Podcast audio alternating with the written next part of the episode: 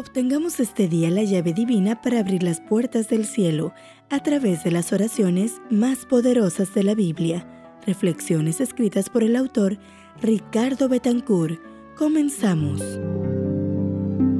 18 de noviembre, oración por un testigo, parte 1. Orando dijeron, Tú, Señor, que conoces los corazones de todos, muestra cuál de estos dos has escogido para que tome la parte de este ministerio y apostolado de que cayó Judas por transgresión. Hechos 1, 24 y 25. ¿Eres testigo de Jesús?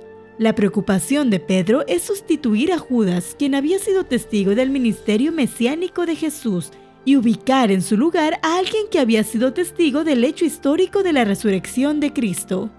Su intención es seria y profunda. Pedro quería completar el número de los apóstoles, que eran testigos calificados del caso más importante de la historia de la humanidad. Como en cualquier caso de orden jurídico, Pedro sabía que había un juez, un acusador y un juzgado, que era el inocente Hijo de Dios.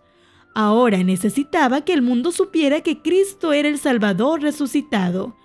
Jesús ya había adelantado este cuadro cuando dijo, Os conviene que yo me vaya, porque si no me fuera, el consolador no vendría a vosotros.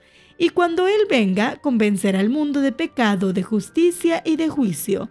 De juicio por cuanto el príncipe de este mundo ha sido ya juzgado. Luego de su conversión, Pedro conocía la verdad. El verdadero testimonio del cristiano nace de haber sido testigo, mediante la obra del Espíritu Santo en la vida, de la resurrección de Cristo. Cristo vive. Si el cristianismo fuera solo un conjunto de verdades espirituales, morales e intelectuales, entonces, por supuesto, la manera de probar su legitimidad sería mostrando la consistencia de ese cuerpo de verdades, su coherencia con otras verdades filosóficas, su derivación de los principios lógicos, su razonabilidad, su adaptación a la naturaleza de los seres humanos, los efectos refinadores y elevadores de su mensaje. Así funcionan las ideologías humanas. Pero si por el contrario no pensamos en el cristianismo como una filosofía, sino como la revelación de Cristo en la historia, entonces la manera de probar el cristianismo no es mostrando cómo se responde con las necesidades y los anhelos de los seres humanos, sino partiendo de un hecho histórico fundamental, la resurrección de Cristo. La forma de establecer un hecho es solo una, es decir, encontrar a alguien que pueda decir, lo sé porque lo vi. ¿Entendemos la preocupación de Pedro?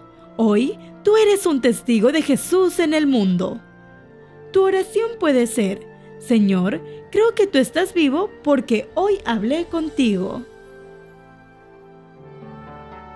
Soy Keil Urbano y fue un gusto acompañarte en esta reflexión. Este audio es una producción de Esperanza Norte de México, traída para ti por Integrity, más que un servicio, un legado de vida.